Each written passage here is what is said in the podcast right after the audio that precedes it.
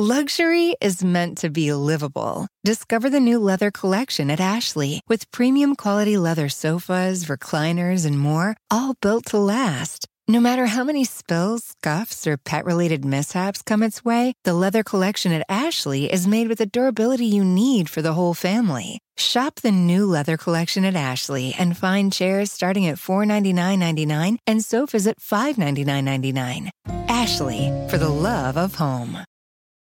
Democrats prepare for an Iowa showdown. Trump and Bloomberg go at each other, and the Super Bowl halftime show does deja vu. I'm Ben Shapiro. This is The Ben Shapiro Show.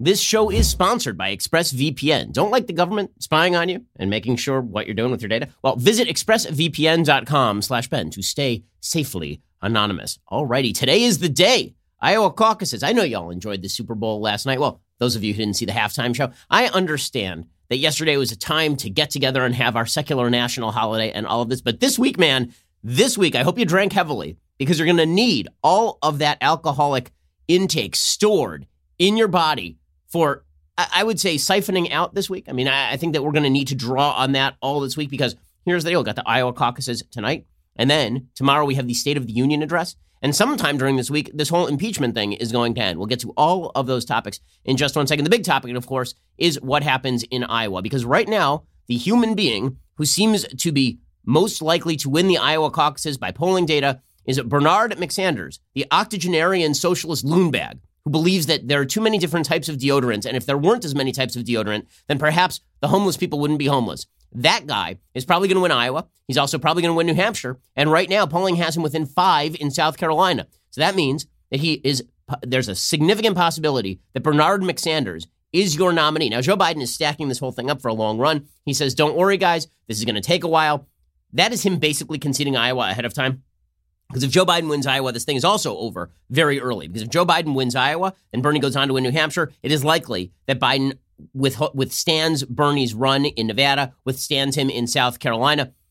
All of this is basically come down to a Biden versus Bernie battle, with Bloomberg waiting somewhere in the wings, hoping that Biden completely collapses in Iowa and New Hampshire, and then he becomes sort of the moderate choice, which is why he was dumping hundreds of millions of dollars into advertising, including tens of millions of dollars into advertising on Super Bowl Sunday. Well, Bernie has been drawing enormous crowds in Iowa, which really matters in Iowa because it's a caucus state. So normally you don't associate crowd size with victory. I remember Republicans made this mistake in 2012. Right before the 2012 election, Mitt Romney drew like 20,000 people to a rally in Pennsylvania. I remember covering it and people were like, "Wow, that is amazing. That's huge. He's going to beat up." And then he just got walloped by Obama, right?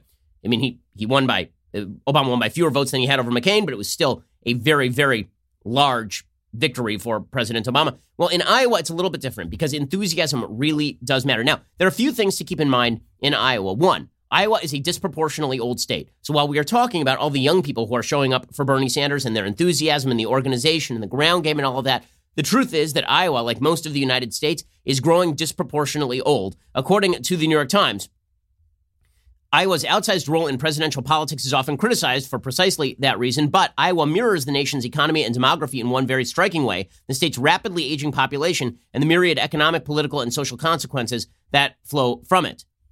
The state is, is largely known for corn and soybeans, but it also is sort of bifurcated between the rural Iowa areas and the urban Iowa areas. It is increasingly driven by the impacts of its aging population. 20 years ago, Iowa had one of the oldest populations in the nation. Its senior population has grown rapidly since then.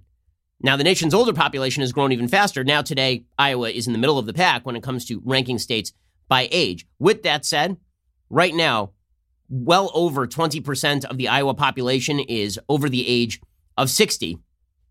So, what that means is that those are Joe Biden voters. And bottom line is, those are all Joe Biden voters. If you look at the polling data, Joe Biden polls in the single digits among young voters who are Democrat.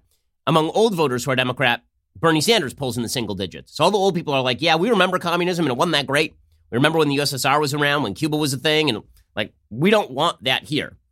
And when we're not into the Democratic Party moving in that direction. We remember how it went for George McGovern, so we're just not going to do that. Younger Democrats who are very enthused about the idea of pie in the sky dreams being made public and all of this they're very into Bernie Sanders. So Bernie is drawing these massive crowds, but that may not actually be indicative of how the Iowa vote goes, depending on whether the old people show up. And traditionally, the old people show up. See, Bernie is betting that young people are going to show up in numbers that they haven't before. He's betting on bringing new audiences out.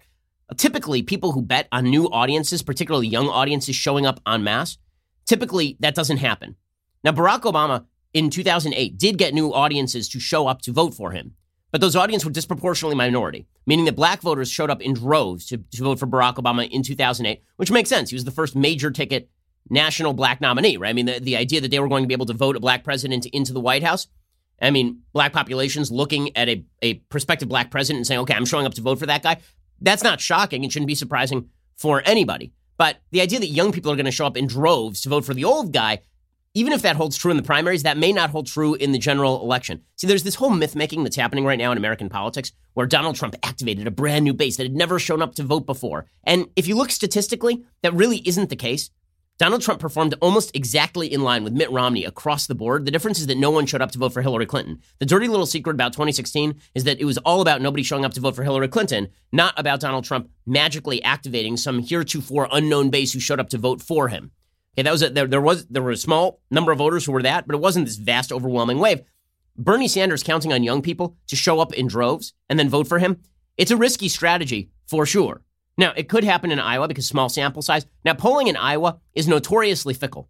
And this is why it does matter an awful lot that just before the Iowa caucuses, there is now a, a the, the Des Moines Register and CNN scrapped their final Iowa poll. According to Axios, this is the gold standard poll published by the Des Moines Register for 76 years, and the the gold standard is no longer available. So CNN, the Des Moines Register, and Selzer and Company announced they would not be releasing the final installment of the CNN Des Moines Register Mediacom poll. A respondent raised an issue with the way their interview was conducted, which could have compromised the results of the poll, and they were unable to ascertain what happened during the respondent's interview, and they couldn't determine if this was a single, isolated incident. Per Politico, the survey has the power to fuel a candidate's 11th hour momentum or damage a contender who underperforms expectations.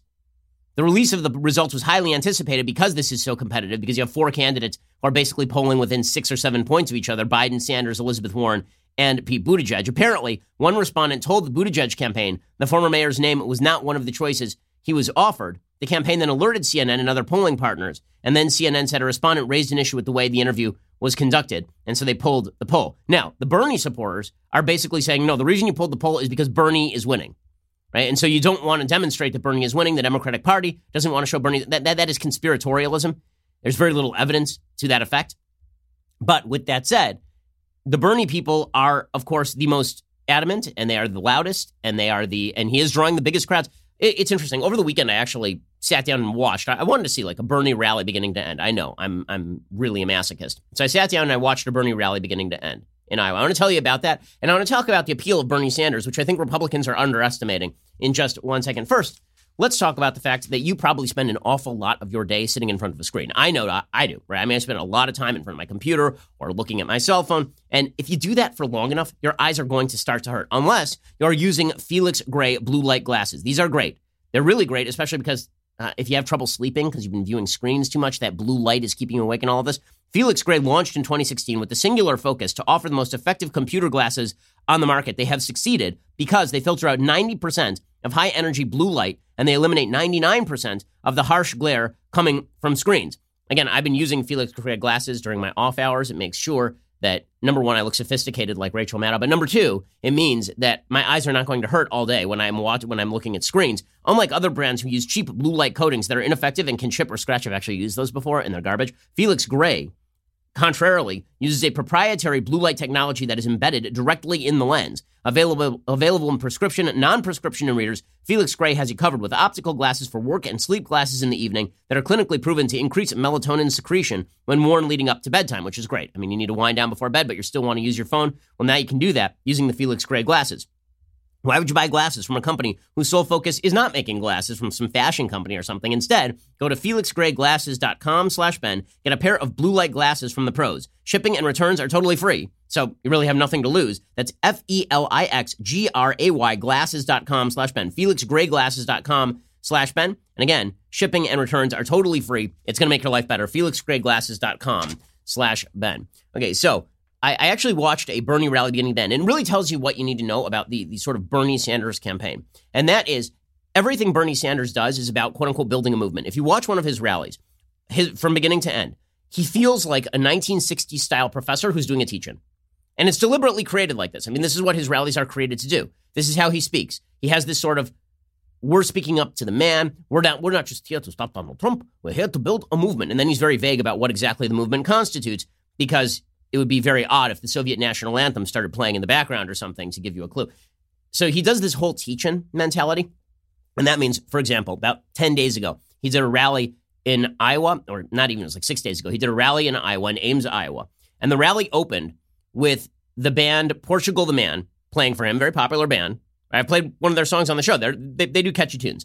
And one of their guys gets up at, at the end of this and he says, You know, when I was asked to play at this Bernie rally, well, I had one stipulation that every one of our concerts, we ask indigenous people to come to the concert and we ask them to stand up and explain why we are standing on stolen land. So he then ushers up three Native American women in Ames, Iowa to explain why Iowa is actually stolen land. Right? This is the opener of the Bernie Sanders rally is that we are standing on stolen land. So basically the foundations of the United States are evil.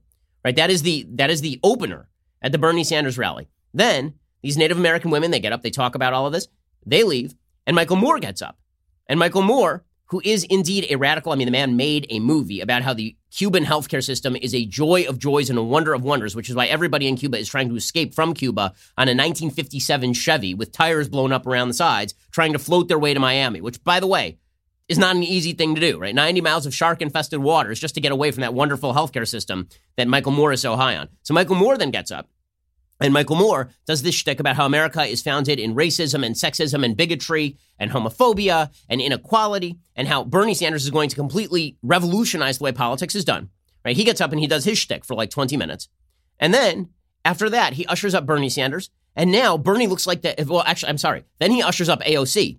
Okay, AOC gets up. And she gets up and she starts talking about how America is a corrupt system. And AOC, again, is quite good on the stump right? She's charismatic and she gets up and she does her, her shtick about how America is is terrible and America is awful and how she is for Bernie because Bernie is the most radical guy in the field. And then she ushers up Bernie and Bernie is the elder statesman right now because you've seen Portugal the man, three Native American women explaining that Iowa is bad, followed by Michael Moore, who's a crazy person, followed by AOC, who's an even crazier person. When they usher up Bernie, Bernie seems almost moderate by comparison with the rest of the rally because Bernie's shtick is not the Bernie that you actually see during the debates. During the debates, you got Bernie yelling all the time about unfairness and about healthcare and America is terrible. During his rallies, he speaks instead like some sort of of UC Berkeley 1968 professor. Right? He it's it's much more lower pitched. Right? He it's much lower pitched. He gets up and he says, "We live in a country that has serious inequality, and you and I together are going to build a movement." It sounds much more reasonable. And, and it's designed like this, right? It's, it's actually quite clever. And again, his whole shtick is we're not just going to defeat Donald Trump, who is the worst person who ever lived, but also we're going to build a movement. And this is why he's got momentum right now, because Joe Biden's case is only defeating Trump. Bernie Sanders' case is I'm going to build a movement. And that is a lot more inspiring, particularly to young people. Now, older people are going, we don't need a movement. We just need to stop Trump, right? We don't like Trump. Trump's bad. But Bernie is like, no, we're going to stop Trump and we're going to build a movement. Now, make no mistake, his first pitch is we're going to stop Trump. And that's the only unifying pitch he has. Because the truth is that his movement is popular with his movement. It is not popular with the bulk of Americans. There's a new poll that came out that should scare the living daylights out of Democrats that showed what Americans think of capitalism versus socialism.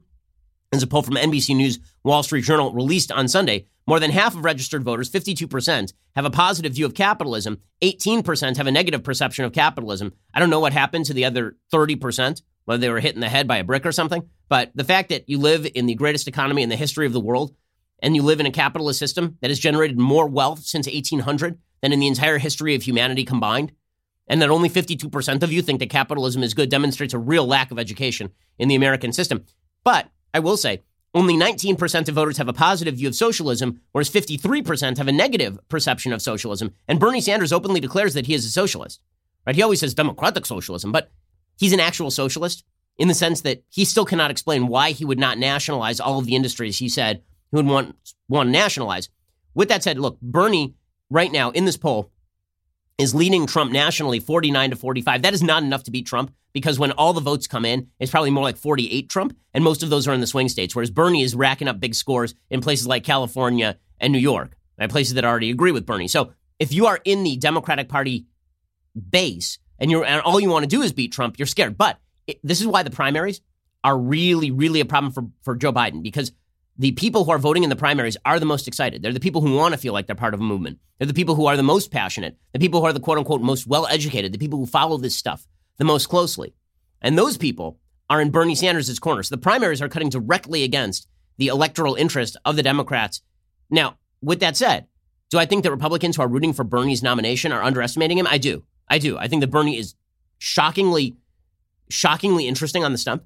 Like having again watched one of his entire events over the over the weekend, I think he is shockingly interesting on the stump. I think that he's he's good at what he does, which is be a useless communist for his entire life, but give you the feeling that there's a conspiratorial elite coming after you, which is a different thing than than, than like Elizabeth Warren does it, but it's it's louder and it's more brash and it's not as it, weird. It's weird, right? Because if you watch them in debate, you think that that Warren is the one who's more modulated because in debate she is. But if you watch them on the stump, Warren is a lot less modulated than Sanders. Sanders comes off as softer spoken on the stump than Elizabeth Warren does, which is really kind of a fascinating contrast. Eh, but with that said, is is Bernie in a position where the Democratic Party upper echelon should be frightened of him? They should. They should. Like, I think Republicans are underestimating, but I also think that it's quite possible that Bernie gets skunked by Donald Trump. And if you're a member of the Democratic Party elite, the fact that he's building a movement in the primaries that is not going to carry over to the general beyond that core is not going to be super helpful to you. And as you'll see, Bernie's people are actively alienating other elements of the Democratic Party, actively alienating those other elements. We'll get to that in just one second. First, let us talk about safety and security around your home. As you know, I am deeply concerned with safety and security. We get death threats on a fairly regular basis.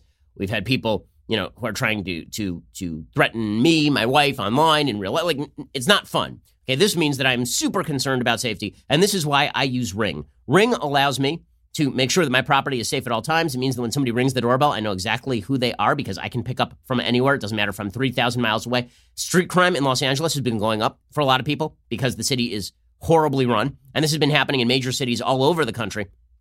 If you want to keep your house safe, really, Ring is the place to do it. Go check out Ring right now. They help you stay connected to your home anywhere in the world. If there's a package, delivery, surprise visitor, you get an alert and you're able to see, hear, and speak to them all from your phone. Now, as a subscriber, you have a special offer on the Ring Welcome Kit available at ring.com slash Ben. The kit includes a video doorbell and a Chime Pro, which is what you need to start building a ring of security around your home today. Go to ring.com slash Ben. That is ring.com slash Ben. Again, R-I-N-G.com slash Ben. Ring.com slash Ben. Go check out Ring right now. Again, it'll make your house safer, it'll make your life better. Go check them out. Ring.com slash Ben. We use them, and you should too. Okay, so the the base for Bernie Sanders, who is likely again to win the Iowa caucuses tonight.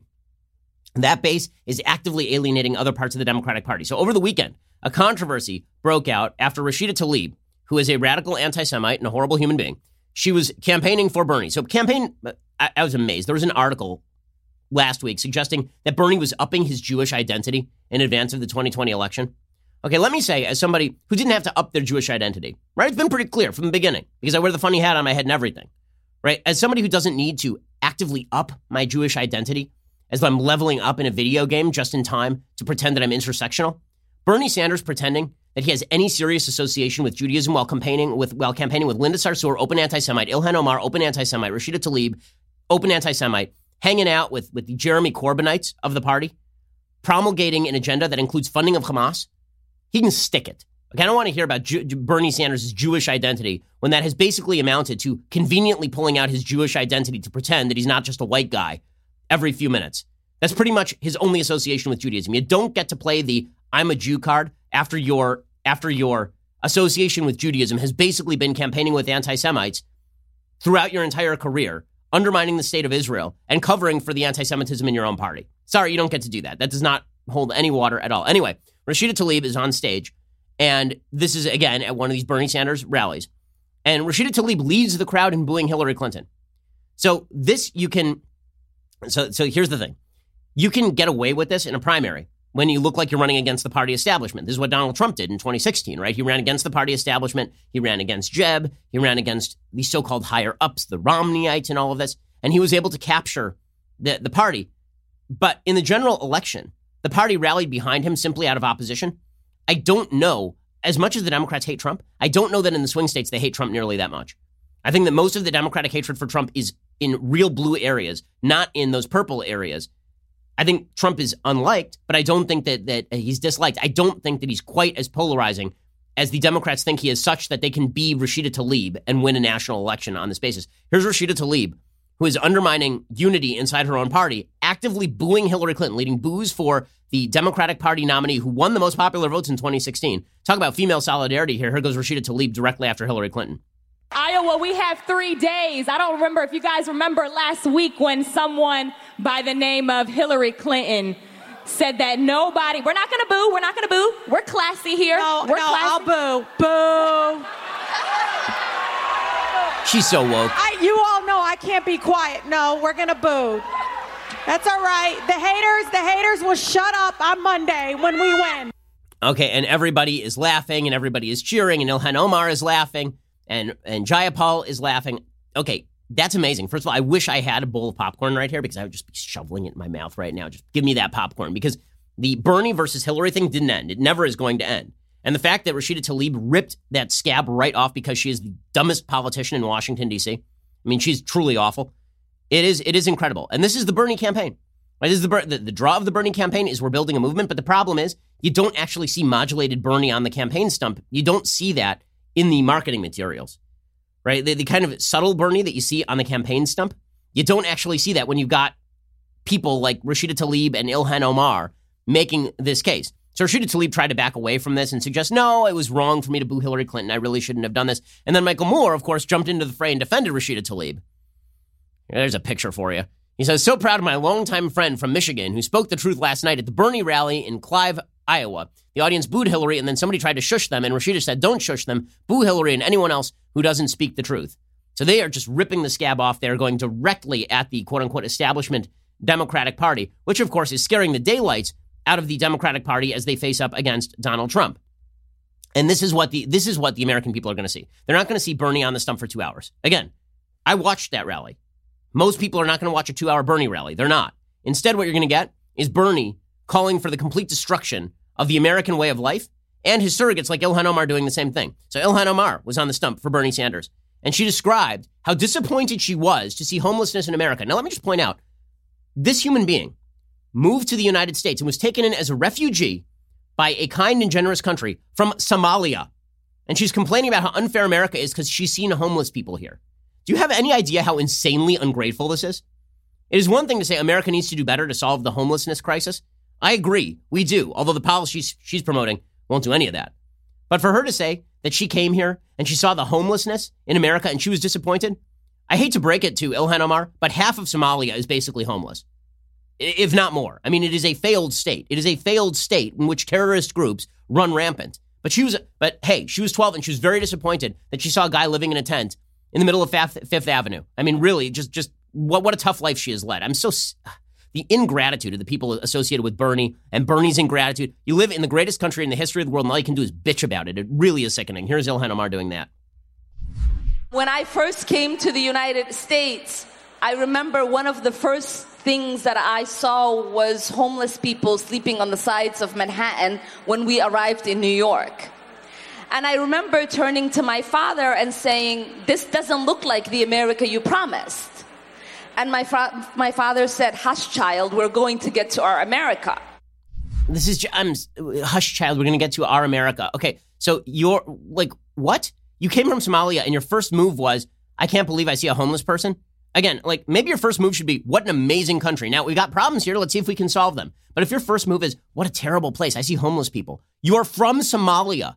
My God. I mean, just how about like a moment of gratitude before you get to all the problems with America? And there are many. Before you get to that, how about like a moment of America's fantastic? Because guess what? America's pretty damned fantastic. It really is. This is the part of the Bernie Sanders campaign that is the seamy underbelly that the people who feel like they're joining a movement are missing, which is that most Americans actually like this country. Most Americans don't think that the country needs quote unquote fundamental change. That even Barack Obama subsumed his fundamental change rhetoric beneath the guise of a serious racial problem, right? He said, we need fundamental change. And then it was the idea that he in his personage was the fundamental change because he was half black and he was half white. He was going to unify us around race. He didn't do any of that, but that was the fundamental promise. When Bernie Sanders says fundamental change, you don't need to decode what he is saying. His fundamental change is I want to completely overthrow the way the United States was created. I want to completely overthrow everything about the United States. I mean, the guy was literally drinking shirtless in the Soviet Union in 1988. I mean, that's actual tape of Bernie Sanders, right? This is this is who this man is. So when he says fundamental change, a rational person says, okay, the fundamental change I see is the fundamental change of destroying capitalism, destroying the greatest economy in the history of the world, destroying ca- uh, d- destroying free markets and individual rights. Okay, that, that's what most Americans see. Now the problem is in a Democratic primary, that ain't going to hold. In a Democratic primary, that's not enough to stop him because the uh, the only Democrat, like really, there could be a Democrat who who was willing to come out this way and really bash Bernie, but they were all doing the same routine that Republicans did with Trump in 2016. Truly, I'll get to that in just one second. First, let us talk about your sleep quality. So, would you like to make your sleep quality better? I have a very easy answer for you. Personalize your mattress the same way you personalize everything else. We live in the golden age of personalization, right? Everything is personalized to you. Your meal is personalized to you. Right? Everything is personalized to you. Why should your bed not be personalized to you? Your mattress should be, right? I mean, you're on it for eight hours a night minimum.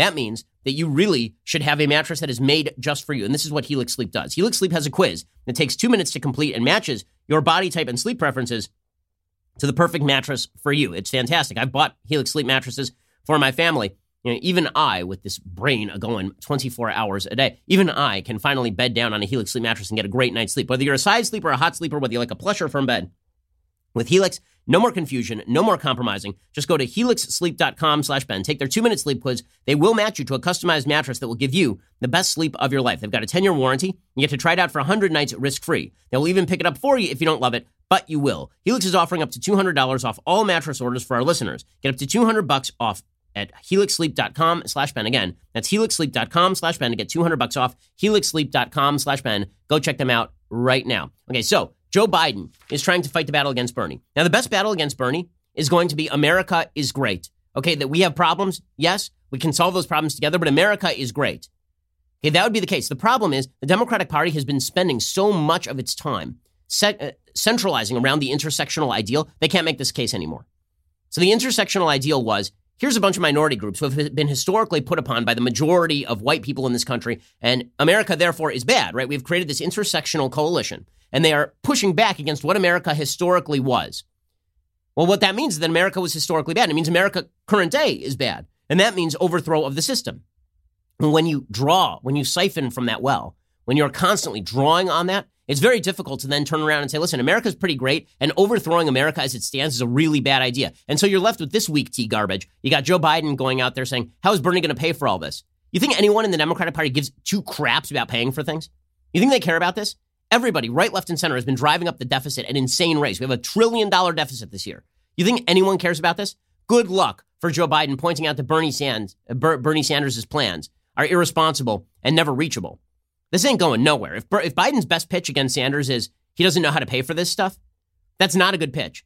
The only kind of pitch that would work against Bernie Sanders is a case in which you actually point out that Bernie Sanders is Dennis Kucinich, or that Bernie Sanders is a radical who wants to remold America. And America is pretty great in the first place. But Democrats have spent the last 10 years proclaiming America is awful, right? This is the party of the 1619 project. That means that Biden's on the ropes, even though Biden probably is where the heart and soul. Most Democrats, I really believe, most people who vote Democrat do not believe that America is an inherently crappy place. I don't believe most Democrats believe this. And I think if you look at the polls, this is right. Most Democrats do not believe that America is inherently evil, that it was born in evil, that America is rooted in 1492 or 1619 in principles of exploitation and principles of slavery. Most Democrats don't believe this, but nobody in the Democratic Party is willing to stand up and say this because they are afraid of the media blowback. They're afraid of the Twitterati, and they're afraid of Bernie Sanders and his angry base. So instead, they're relegated to making dumb arguments like Joe Biden that he's fiscally responsible. You think, again, you think anybody cares that Joe Biden is more fiscally responsible than Bernie? Good luck with this. Bernie's dilemma, from my perspective, is that um, he is not being straightforward on how he's going to get done what he's suggesting and the cost of what he's suggesting. Okay, good luck. Good luck chiding Bernie Sanders supporters on this is all pie in the sky. Many of them will say, "You're right, it's pie in the sky," but at least he's at least he's consistent. At least he's dreaming big. And unless you're going to present a conflict of visions, you got nothing. Which is why the Trump Biden race, uh, the Trump Sanders race is going to be very different from the from the Biden Sanders race. John Kerry. Uh, again, what this means is that if you've bought into the basic premise that America is a bad place, that America is crappy, and America is historically evil, and all of that, that America is not inherently great, if you bought into that, then we're just arguing over the boundaries of spending. And when you come to, and, and again, once you're arguing not over morality, but over, but over accounting, then Bernie's got the advantage inside the Democratic Party on that. Because again, no one in the Democratic Party has the stones to just say Bernie's vision of the United States is wrong. It is incorrect. Nobody in the Democratic Party will say that. So instead, you get people like John Kerry, who apparently was overheard by reporters saying that Sanders was taking down the party. Uh, well, the difference between John Kerry and Bernie Sanders is that Bernie says the quiet part out loud. John Kerry is a man who back in the 1960s and early 19, in the early 1970s, he went to Vietnam, he came back, he threw his medals over the fence of the White House. Right? This is a person who went during the Winter Soldier testimony and suggested that American soldiers were raping, looting, pillaging, cutting off ears, electrifying genitals. Right? I mean, this is oh, like torturing people. Right? This is what John Kerry said in congressional testimony, and then he became a United States senator on the back of this. He ran in 2004, and he tried to then run on the basis of America is good. And Bush was like, "Well, yeah, but all that stuff about like what you said before, what does that mean?" The problem is once you get in bed with the actual anti-American left, it is very difficult to get out of bed with the anti-American left. Once you're in bed with the anti-American left, you will be screwed. It is just a question of how. So John Kerry apparently was su- suggesting on his cell phone in the middle of Iowa, which is a genius move, that maybe he would jump in the race. Yes, I am sure that John Kerry would be able to defeat Bernie Sanders in a way that Joe Biden has not. We need another octogenarian, useless person. That's what we need. John Kerry. So find John Kerry tweeted out last night. As I told the reporter, I'm absolutely not running for president. Any report otherwise is effing or categorically false. I've been proud to campaign with my good friend Joe Biden, is going to win the nomination, beat Trump, and make an outstanding pre. Then he deleted this because he used the F word, and that was his him being authentic. So he backed off of that. But again, the entire Democratic Party is gradations of Bernie. Once you're gradations of Bernie, Bernie has the advantage. You're seeing this in everybody from Pete Buttigieg, who used to proclaim that he was a moderate, to Elizabeth Warren, who at one time was in favor of school choice. Now they are all just doing gradations of Bernie. Right? Listen to Ayanna Pressley. So Ayanna Pressley was out campaigning for Elizabeth Warren. Ayanna Pressley, of course, is the is the congressperson from Massachusetts. She's the sole member of the squad who did not endorse Bernie Sanders. And so she was out there making the suggestion that Elizabeth Warren knows we live our lives in complexity and intersectionality, which is to say America's a crappy place. Because again, the theory of intersectionality, at least when it comes to politics, is that there are a bunch of dispossessed groups, and that when you put them all together in opposition to quote unquote mainstream America and the system, that this is is amounts to the overthrow of the system. Here's Ayanna Pressley making the Bernie Sanders case, but doing it on the basis of race as opposed to class. Elizabeth's got a plan for that. But she's got a plan for all of it that is true to how we live our lives, which is in complexity and intersectionality and in nuance. She speaks my love language. She knows the power of the pen and the power of policy.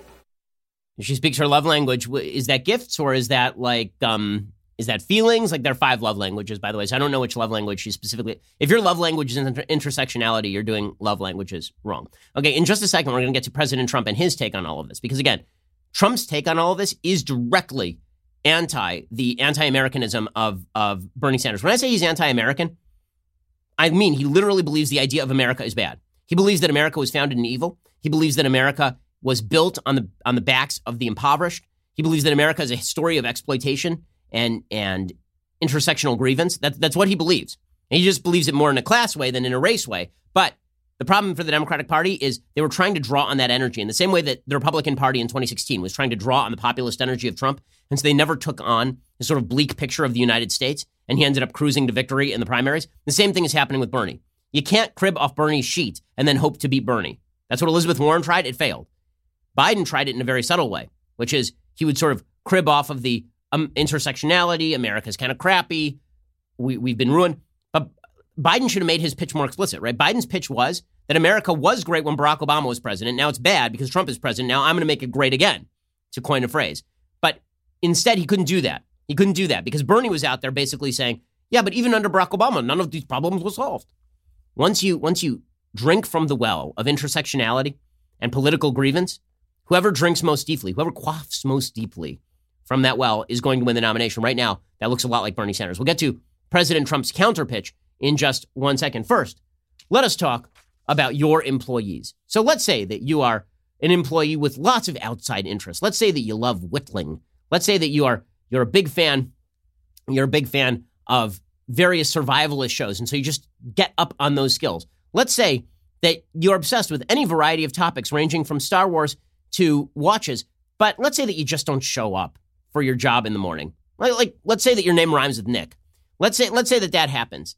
Like a really interesting dude, but you may not be all that fascinated with your job. Well, if you're the employer of Nick, perhaps you're going to ziprecruiter.com right now and checking out alternatives to Nick. Yeah, he's an interesting guy, but maybe Nick would best be served by working at like an outdoors company where he could really hone his skills.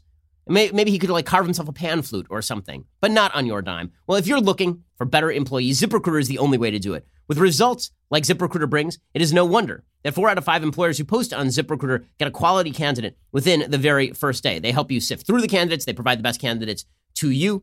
ZipRecruiter is indeed the smartest way to hire. Here's the problem. When you open up an application for a job, you're going to get a bunch of randos, and you don't really have time to go through the randos. You want somebody to sift through that for you and make sure the best people are applying for your job. That is exactly what ZipRecruiter does. Check them out right now, and you will see how great they are. Try ZipRecruiter for free at our web address, ziprecruiter.com slash dailywire. That is ziprecruiter.com slash D-A-I-L-Y-W-I-R-E, ziprecruiter.com slash dailywire. Go check them out right now, and don't get stuck with employees who would rather be out in the woods pitching a tent Instead, get the employees best for your company. ZipRecruiter.com slash dailywire. Okay, in just a second, we're going to get to President Trump responding to the Bernie Sanders surge and also to Bloomberg, because it turns out that Trump is deeply worried about Bloomberg. He thinks, apparently, Trump thinks, that this race is not coming down to Biden and Sanders. It's coming down to Bloomberg and Sanders, which is kind of fascinating. Also, we'll get to all of the controversy surrounding the Super Bowl, which is predictable and stupid every single year. We'll get to that in one second. First, reminder we do have a Daily Wire backstage tomorrow covering the State of the Union address, which should be a lot of fun because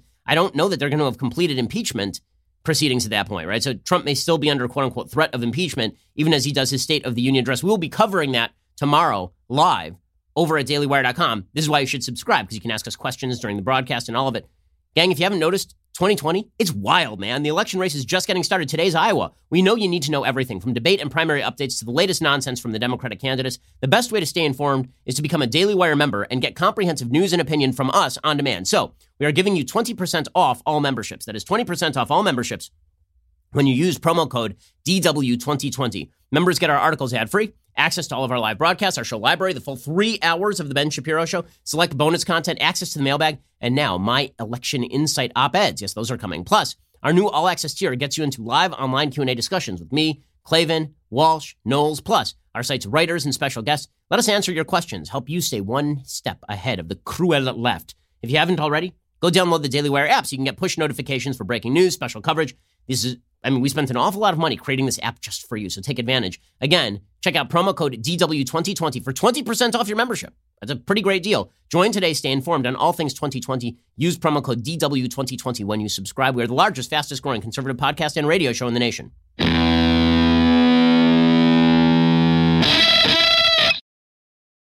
Okay, so President Trump, for his part, obviously believes that this primary is coming down not to Bernie Sanders versus Joe Biden. He believes it is coming down to Bernie Sanders versus Michael Bloomberg. And he is he's pissed off at Michael Bloomberg. First, he correctly calls Joe Biden, and he calls Bernie Sanders a communist. Now, everybody in the media is like, he's not a communist, he's a democratic socialist. Okay, so let him explain why capitalism is good.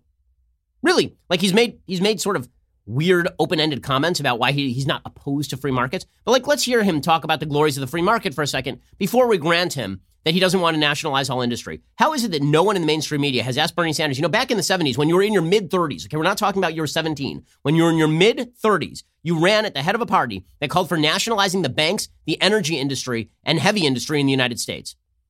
You still for that? And if, if not, why not? What changed? Did you realize that was unrealistic? Are you looking for a transitional plan? Like what exactly changed right here? So when when Trump says like you've backed every communist regime ever, and also it seems like a kind of a commie. The reality is he is kind of a commie. Okay, here's here's President Trump going off on Bernie Sanders. Do we have him going off on Joe Biden and Bernie? There we go. Whatever comes to your mind. Okay. We'll start with Joe Biden. I just think of Sleepy. I, I just watch him. He's sleepy, Sleepy Joe. Bernie Sanders. Well, I think he's a communist. I mean, you know, look, I think of communism when I think of Bernie. Now, you could say socialist, but did he get married in Moscow? And that's wonderful. Moscow's wonderful. Might have been the honeymoon. You don't think necessarily, well, whatever, but you don't necessarily think in terms of marriage, Moscow. okay, that's all fair. And he's going to be hitting Bernie on all of this, right? And this is what he should be doing, right? He should, honestly, like him going after Bernie on the fact that Bernie believes that America is inherently bad is not a bad way to go. because most Americans don't believe that America is inherently bad such that it requires revolutionary Marxist change, which is what Bernie is calling for. Meanwhile, Trump is upset about Michael Bloomberg. So Bloomberg has been spending all this money targeting Trump, hundreds of millions of dollars targeting Trump. He's been rising in the national polls. According to some national polls, he's running as high as number three after Biden and Sanders. If Biden were to collapse, then Bloomberg presumably would be the inheritor of the quote unquote moderate mantle. This has led President Trump to go on Twitter and say, Mini Mike is part of the fake news. They're all working together. In fact, Bloomberg isn't covering himself. Too boring to do. Or other Dems. Only Trump. That sounds fair. It's all the fake news media, and that's why no one believes in them anymore. Okay, all of that is fair except for the mini Mike part. I, I, I tire of, of Trump's. I really like. I, am kind of annoyed by the the physical like pencil neck shift, mini mini Mike. Like all of this is such schoolyard nonsense. But Trump says many of the ads you are watching were paid for by mini Mike Bloomberg.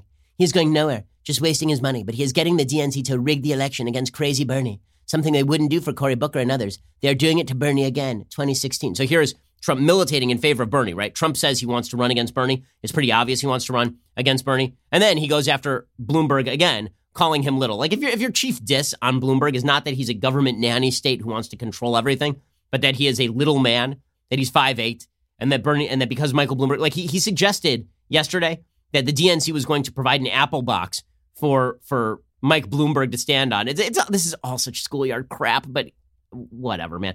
Again, this is the thing if Trump could just withhold this for like a second, if Trump could just spend one second and be like, let me explain why America is great and why Bernie Sanders' vision of America is garbage, he'd win walking away. If he insists on going to Michael Bloomberg is short, what do you think suburban women feel about that? Seriously, do you think suburban women are like, well, now, now that the president said he's short, I, I can't stand Michael Bloomberg. I, I don't like short men.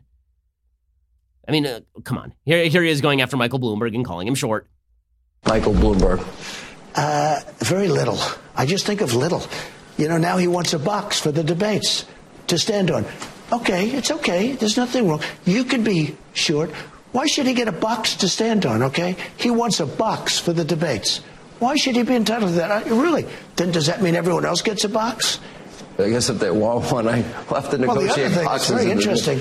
Uh, Cory Booker and all these people couldn't get any of the things that Bloomberg's getting now. I think it's very unfair for the Democrats, but I would love to run against Bloomberg. So your chief critique is that he wants to stand on a box. Now maybe I'm oversensitive to this because I get a lot of height jokes. I am five nine, by the way, but I will say that that's a weird critique. Like he shouldn't be president because he wants to stand on a box is a very weird critique, especially when you have he tried to ban soda in New York City. And his policies on cigarettes led to a crackdown on people selling loosies in the street. Right? Like, like there's, there's like plenty to attack Michael Bloomberg on. His gun control agenda is nonsense. Okay, by the way, Michael Bloomberg then shot back in exactly the way that you would think that Michael Bloomberg would shoot back. Now you have Bloomberg's campaign saying that he is fat and orange. So I guess this is where we're going. Bloomberg campaign spokesman Julie Wood said, quote, He's a pathological liar who lies about everything his fake hair, his obesity, his spray on tan. And then the former mayor said that Trump lies about everything, so you shouldn't be surprised he said things like that. I stand twice as tall on, uh, as he does on the stage. That matters.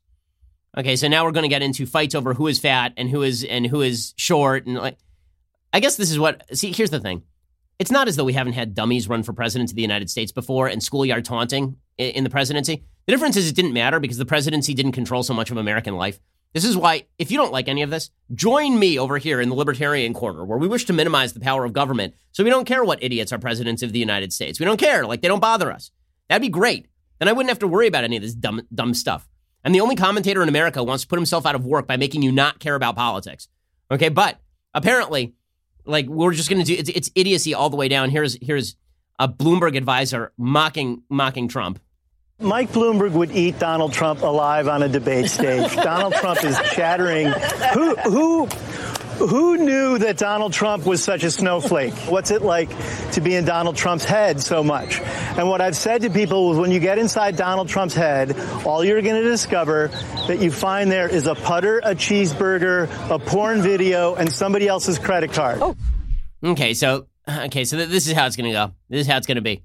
And honestly, like I'm I, I'm I'm not going to pretend that I think that it's like wildly out of character for the Bloomberg people to go after Trump. Trump goes after everybody else this way. This is you open the door to this sort of schoolyard crap, and this is what you're going to get. It's it's immature, it's stupid, it's nonsense. But This is what we are. Eh, do I think that's effective for Trump? I don't. I, I know. I, I, cut against the grain of most Republicans who are laughing and thinking this is a really wise and all this. Listen, it can be funny and also stupid. Funny and stupid. Very, very possible. Many movies are funny and stupid. This is funny. It is also stupid. It is not smart politics.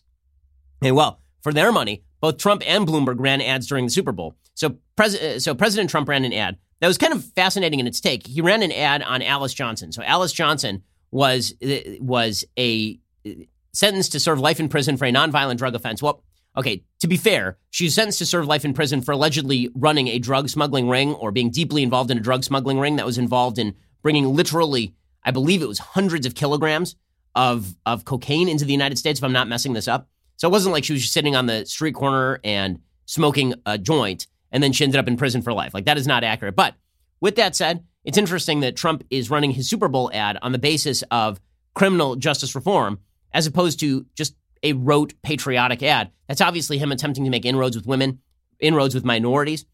It's, it's an interesting take. I mean, I'm not sure that I'm not sure I love it. I mean, I don't love criminal justice reform as a general rule. I think that criminal justice reform has been wildly overstated in its in its necessity, as well as in the idea that there are tons and tons of innocent people who are sitting in prison, or tons and tons of people who are who are sitting past their their due sentences, sitting in prison. But this was the ad that Trump ran. It's a good ad for what it's worth. Here is the ad. It says Alice Johnson was sentenced to serve life in prison for a nonviolent drug offense. Thanks to President Trump, people I'm like Alice are getting a second chance. Family. I'm free to start over. This is the greatest day of my Politicians life. Politicians talk about my criminal justice reform. President Trump got it done. Thousands of families are being reunited. President Donald John Trump. Woo!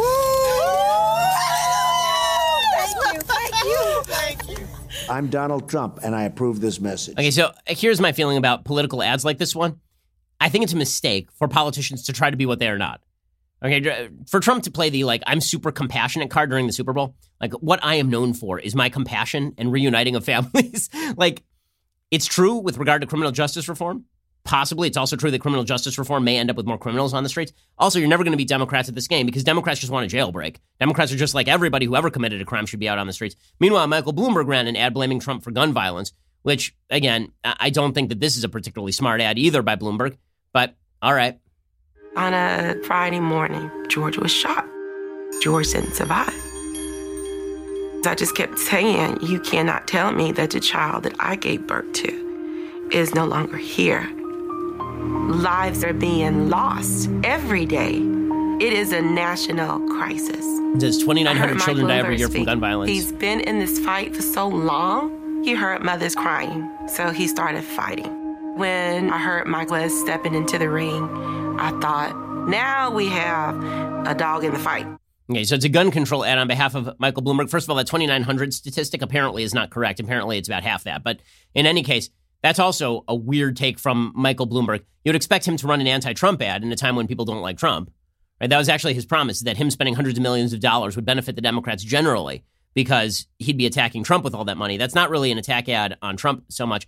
And then again, you have the oblique ad from Trump. Very weird takes for those Super Bowl ads from Trump and Bloomberg. But apparently, Trump believes that Bloomberg is sort of going to be the replacement for Joe Biden as Joe Biden falls out of contention. We'll know a lot more tonight. Meanwhile, I'd be remiss if I did not note that the Super Bowl had another round of silly controversies. The dumbest controversy of all, of course, was President Trump last night deciding that Kansas City was actually in the state of Kansas. So he originally tweeted, Congratulations to the Kansas City Chiefs on a great game and a fantastic comeback under immense pressure. You represented the great state of Kansas and, in fact, the entire USA so very well. Our country is proud of you. Kansas City is in Missouri. So he got the state wrong. This led to uh, a number of sort of hilarious memes of the state of Kansas with the Sharpie marked, like he did with the, the hurricane path, with the Sharpie marked to now include Kansas City. Congratulations to citizens of Kansas who now have taken control of Kansas City without a shot fired. That's exciting stuff. So this this of course led to all sorts of dumb memes on Twitter in, in sort of more important, or let's put, put this way, more indicative controversy surrounding the game. The NFL aired a patriotic display, which they do every year. Like I was at the Super Bowl a couple of years ago, they had a big patriotic display before the game. Very nice. I mean, this is the dirty little secret: is that the NFL plays on everybody's patriotic feelings because most Americans are still patriotic, right? This is what Trump should be honing in on, not the criminal justice reform stuff.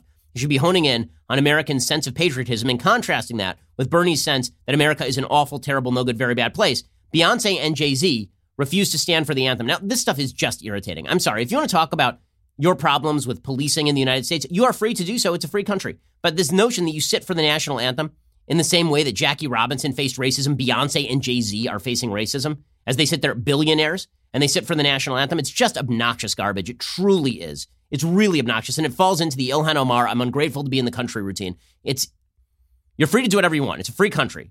But it's gross. It's gross. I'm sorry, Jay Z and Beyonce. Wow, what, what? Now, this is Jay Z trying to buy it back because remember, Jay Z had broken with Colin Kaepernick, the great hero of our time. They, and so, they, so they were sitting for the national anthem, studiously doing so, which is just, again, yucky. Very, very yucky. And then there was the controversy over the Super Bowl halftime show. Uh, I, do you get the feeling? I get the feeling the Super Bowl is not what it used to be. Like a lot of people that I know who I'm friends with, like five years ago, everybody watched the Super Bowl. I don't know what the ratings were this year yet. Just on a on a on a personal level, I feel like more and more Americans are like, okay, this isn't what it used to be. I'm really not that into it as much as I was.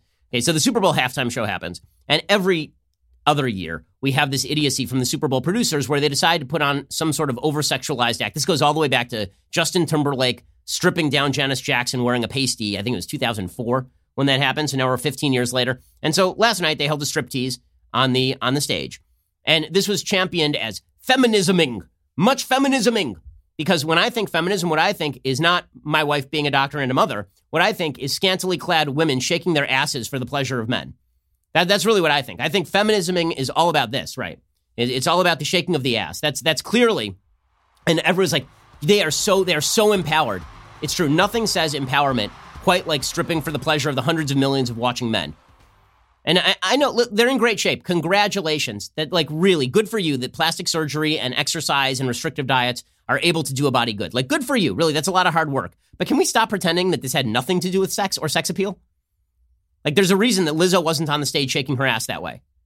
Okay, and, and like, really, there's a reason the Super Bowl cast it this way. There's a reason that J Lo was doing like actual pole dances, right? She she did a pole dance in the middle of this in the middle of this, right? She actually got up and she was like caressing her own privates and doing a full on pole dance. And then, girls aspire to something better. There are all these commercials about female astronauts, and then the halftime show was a was a sexy woman climbing on a pole and doing a pole dance. Just wow, just so impressive. And in every way, I think feminism, go to medical school, or be a lawyer, or be a mother, or be a stripper. I mean, that, that's that's just that's that's very exciting stuff. And let's can we stop pretending that this was not a striptease? Of course, it was a striptease. The whole thing is performed as a striptease. Like uh, seriously, the the so a few things. One, it is not racist or sexist to point out that this was a striptease and is inappropriate for children. Okay, that is patently obvious. You may have enjoyed the striptease. More power to you. It's a free country. You may have thought that this was a wonderful example of Western art. All right. I mean, I think that your taste is garbage, but sure. But if but if you are going to make the claim that this was somehow appropriate for children, or that people who are offended by like I have a five year old in the room and there's J Lo pleasuring herself in front of hundreds of millions of people, like that that that is, is like I'm out of the box for suggesting that this might not be appropriate for a, a child or or young teenage audience. Like when Shakira dancing with a rope as though she is at the Deja Vu nightclub is going to is is going to like look at this like come on come on like really like she's good at shaking her hips like that's congratulations but this it okay with the close up like okay it's not just me okay I'm not just saying what's funny is when people put on these very sexualized acts and then when you point it out they're like why are you so concerned about se-? maybe what's in your head what's in my head is the same thing that's in your head what, what do you think is in your head She's shaking her like the whole song is this. What do you come on? I don't think that she's doing mathematics. She's not doing higher calculus. She's not sitting there doing your taxes. Like what? Come on. this is so silly. It's also silly. This is what folks on the social left like to do. They will do things like they'll put drag queen story hour out there. And then they'll be like, why are you so offended that we're putting drag queens in front of children? It's because you're intolerant and you're closed minded. It's like, well, no, I'm, I just don't think that drag should be done in front of small children. That seems inappropriate for small children. Like, cause you're, cause you're a, a bigot. What's in your head? The same thing that's in your, your head, which is why you're putting drag queens in front of children. Right? The, the, you wouldn't be doing it otherwise. You wouldn't think it was important to do otherwise. What's going through my head? Why do you think Shakira and J-Lo are stars? Because of the quality of J-Lo singing? Like, it has nothing to do with her look? Nothing at all? Why do you think she was being celebrated last night?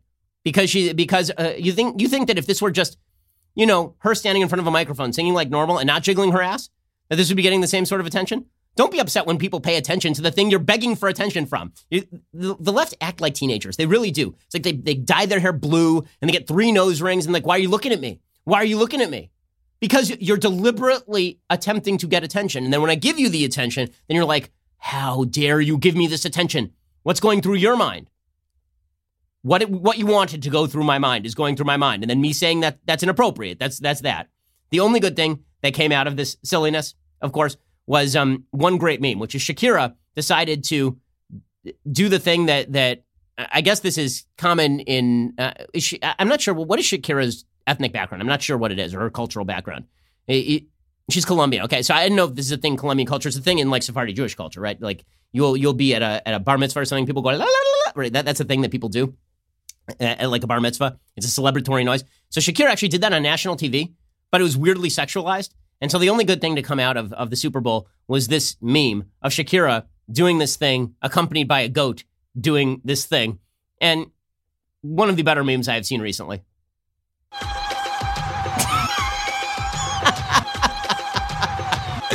oh, this is so stupid. Ugh, our culture is so dumb. We deserve whatever we get, okay? Come take us, coronavirus. Come take us. Okay, time for a thing I like, and then we'll do a quick thing that I hate. So, things that I like today. There's a movie that I thought was actually quite good, very underrated. Casey Affleck is the more talented of the Affleck brothers. He also has more personal issues than the other Affleck brother, but Casey is actually a really talented guy. Like his acting is excellent. Uh, he is a, he's a good director. He made a movie called Light of My Life, which is sort of a post-apocalyptic film about a father and a daughter who are braving the wilds of a, of a country where there's been some plague that's basically wiped out all the women, and he has a daughter, and so he's ha- attempting to pass her off as a boy. And the movie's really about fathers and daughters. I thought it was great. I really did. It's called Light of My Life. It's very, again, like all post apocalyptic films, it's an incredibly pro life film. But of course, Casey Affleck would never acknowledge that it's an incredibly pro life film because the moment you acknowledge that human beings must survive as a species or that it is good for them to do so, you inherently imply that life means something. Once you imply that life means something, then unborn life also means a thing. Like there's a whole scene where he explains to his daughter how much it meant to him when there's an ultrasound done of her. And it, pro- it never occurs to people who write these scripts that when they're talking about ultrasounds and how much it means in ultrasound, it never occurs to them at all that like these same people will say then if you feel like killing that baby, you can. it's amazing.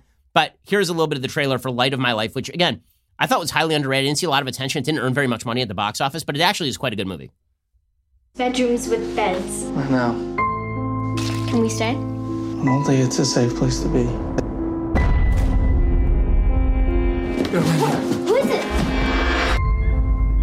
For me because I'm a girl. So the, the, the movie is good. Uh, I, I actually liked it better than The Road. I know a lot of people love The Road with uh, Viggo Mortensen. I thought this is actually kind of a better movie. Uh, so you can check it out. Worthy, worthy of the watch. I think it's on Amazon Prime, I believe. So you can check that out. Okay, time for a quick thing that I hate.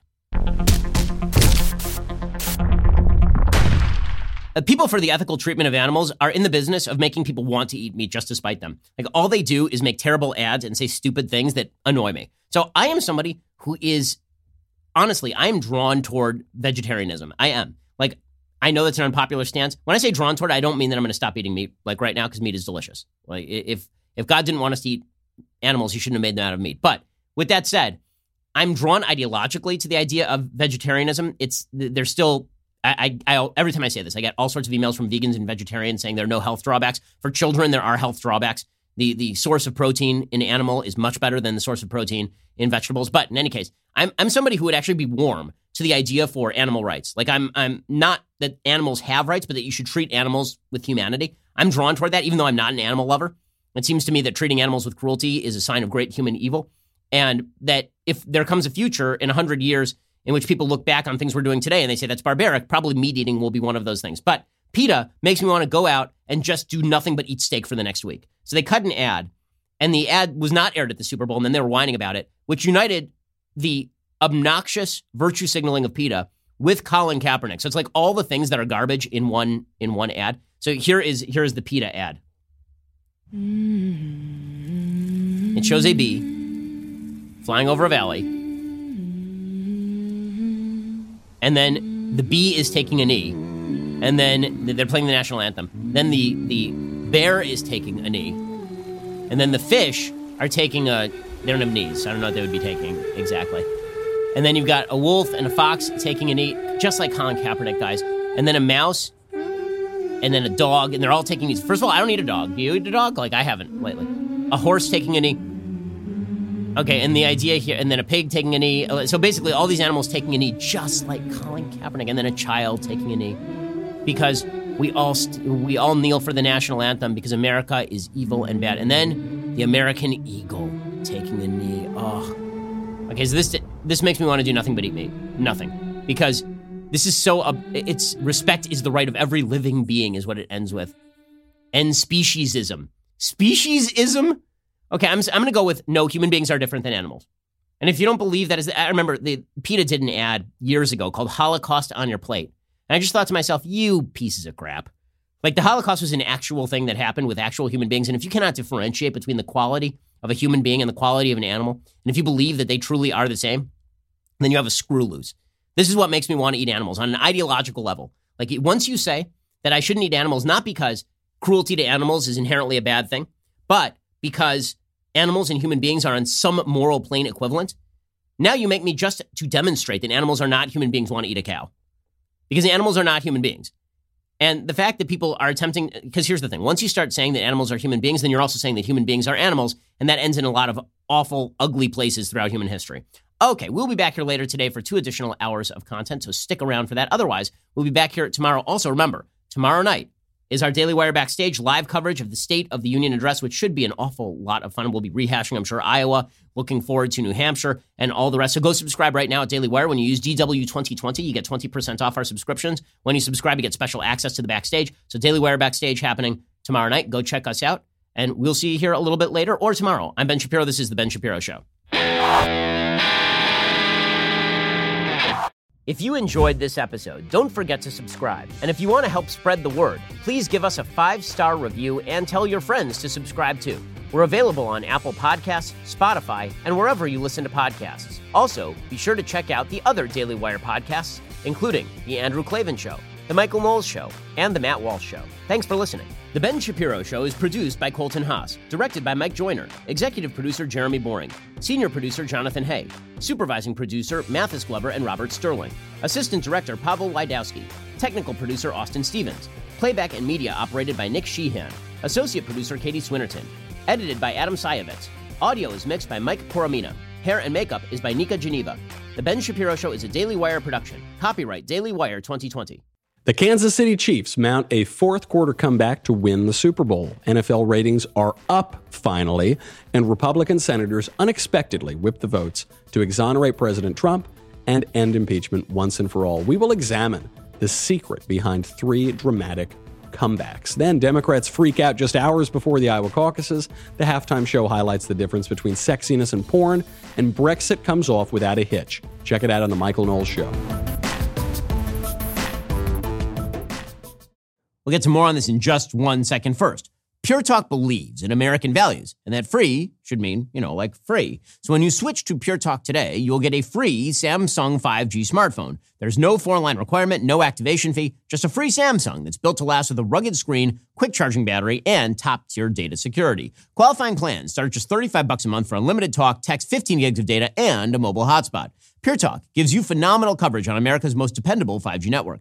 It's the same coverage you know and love, but for half the price of the other guys. The average family saves almost $1,000 a year. So, I challenge you to choose a company that actually doesn't hate your guts and shares your values. Let Pure Talk's expert U.S. customer service team help you make the switch today. Go to puretalk.com slash Shapiro to claim your eligibility for your free brand new Samsung 5G smartphone and start saving on wireless today. Again, go to puretalk.com slash Shapiro to switch to my cell phone company. I've been using them for years. They're fantastic. You'll love them as well. Go to puretalk.com slash Shapiro and claim your eligibility on that free brand new Samsung 5G smartphone. Start saving.